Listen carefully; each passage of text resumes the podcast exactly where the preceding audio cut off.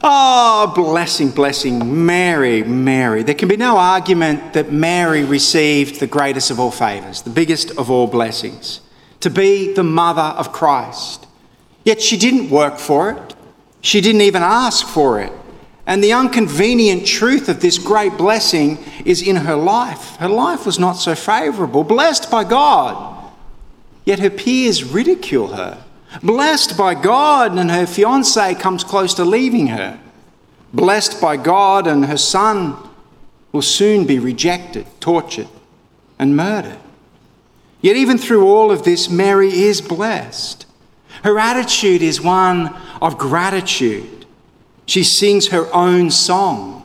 She counts herself as blessed, even when such hurt and suffering is part of her story. And we can learn from this, can't we? We can learn that, the, that blessing and gratitude comes despite our age. Blessing and gratitude comes despite our gender, our experience, what we've done, and where we've been. What matters is simply our obedience to our great God. We're going to pray. We're going to have a look at Mary's encounter with the angel her blessing from God, and we're going to wrap up with what we can learn from her attitude of gratitude.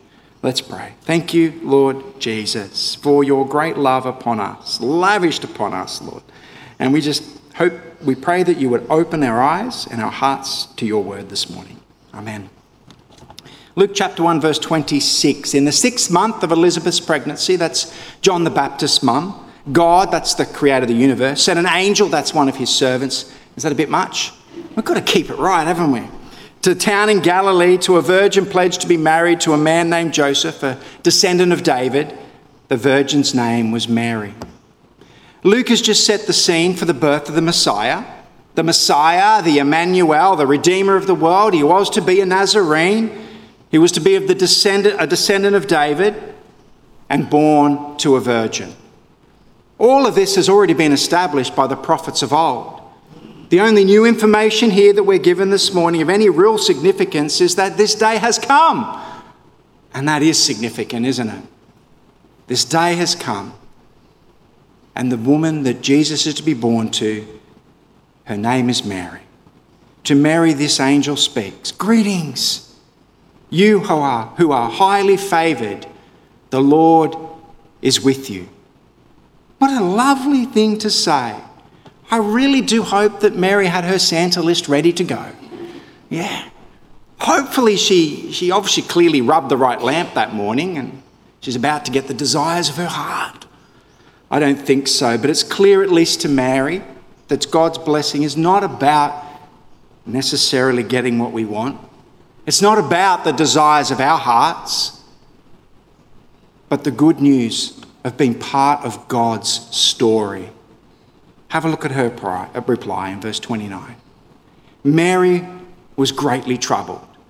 Now, thinking about the stories of the prophets of old, you can understand that's a pretty appropriate response.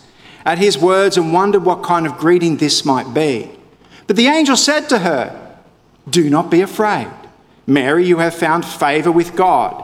You will conceive and give birth to a son, and you are to call him Jesus. Mary's response, her attitude, it's, it's laced with humility, as it should be. But not everybody has been like this in the Christmas story. For Zechariah, the father of John the Baptist, in a similar situation some six months earlier, well, he, he interrogated Gabriel. He, he argued and questioned, tested his patience, and ended up mute until the baby was born.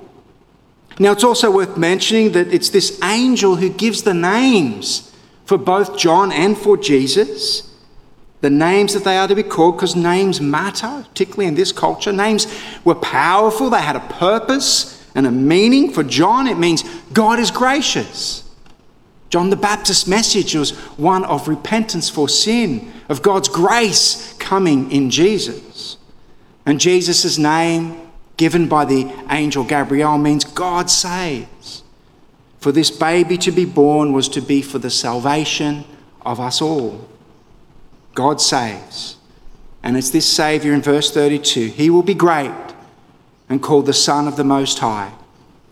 The, God, the Lord God will give him a throne of his father David and will reign over Jacob's descendants forever. His kingdom will never end. Clearly, this is a little bit more than a locker room pep talk. Clearly, it's special, it's powerful, it's kind of magisterial speak about Mary's child to be. And it's important for a couple of reasons. Firstly, there's something here you might not have noticed Son of the Most High. Son of the Most High. In English, it seems like it's a matter of genealogy, doesn't it? Jesus will be God's Son, as he will be. But these words, this phrase, means something much more special. It means a carbon copy of. Jesus is to be a carbon copy of God.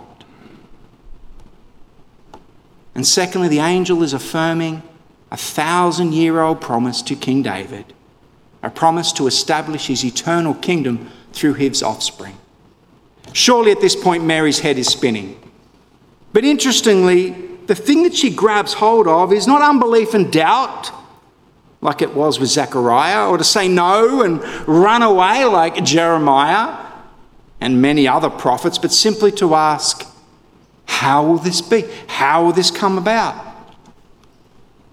How will this be? Mary asks the angel.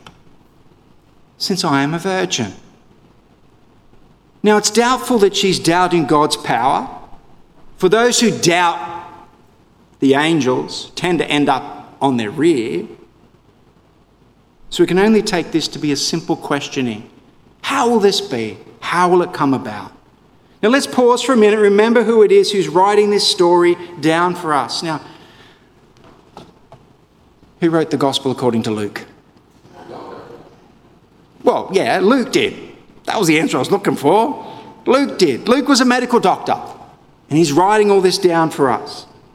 So there can be no doubt that Luke knew how babies were born. He knew this story he was recording and writing was a miracle. He knew it's powerful, perplexing, probably difficult to understand, difficult to receive.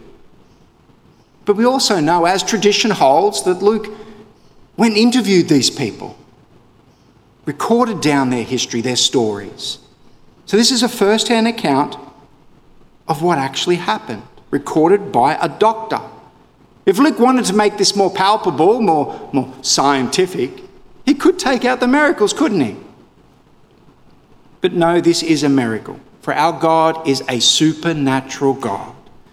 And we should have no doubt that the creator of the universe can put a child in a virgin's womb. So let's keep reading with faith in verse 35. The angel answered, The Holy Spirit will come on you, and the power of the Most High will overshadow you. So the Holy One to be born will be called the Son of God. Even Elizabeth, your relative, is going to have a child in her old age. And she who was said to be unable to conceive is in her sixth month. Two things here. Firstly, the pregnancy is a miracle, a true child of God. Secondly, none of this happens in isolation.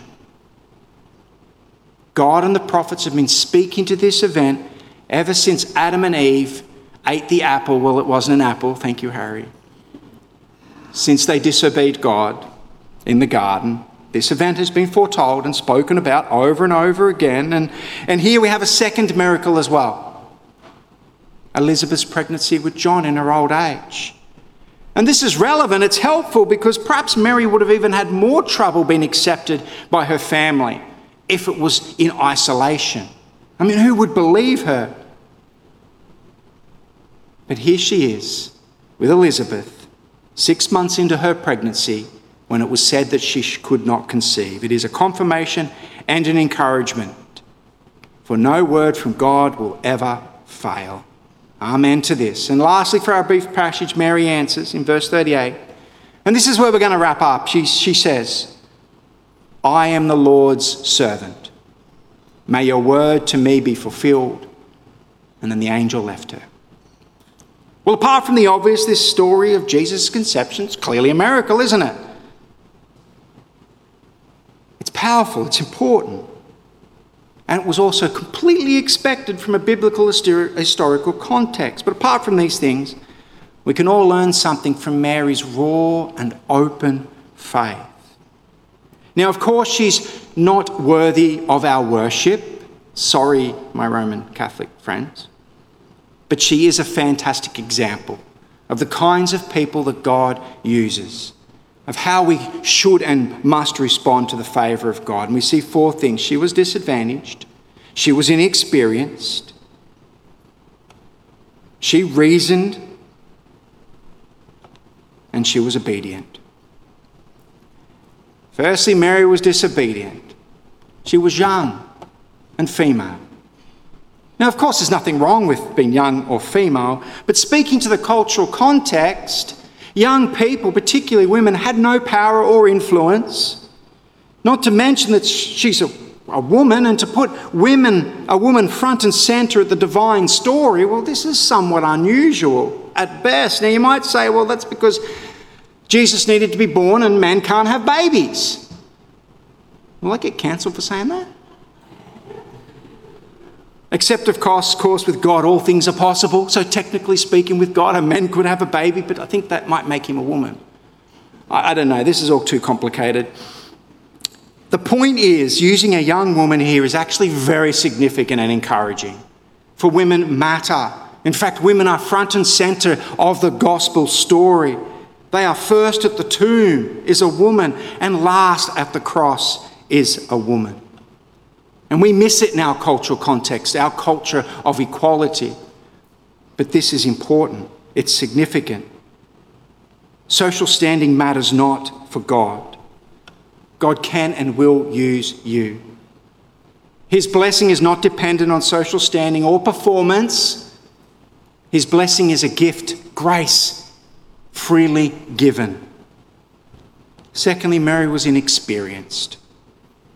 Now, it might surprise you in our cultural context that I've never had a baby. Whoops, there I go again. But I have walked with my wife when she had three babies. And with no disrespect, it clearly got easier as we went. Am I walking a fine line? On the edge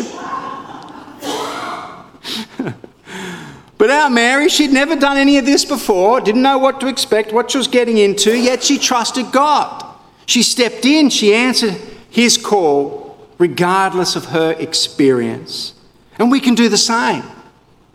We must do the same. We can trust that if God calls us to do something, that He will also prepare us and prepare others around us. And it isn't just about the big things. If I had a dollar for every time we accidentally sung a song or prayed some prayers that fitted perfectly with the sermon, or the sermon fitted perfectly with those things, well, then I may be a rich man. Regardless of our experience, if it is in our heart to glorify God, then God will be glorified. Thirdly, she didn't check her brain at the door. She reasoned, she was inquisitive. We spoke about this last week. We spoke about how we don't check our brains at the door when it comes to prophetic voices and all of that.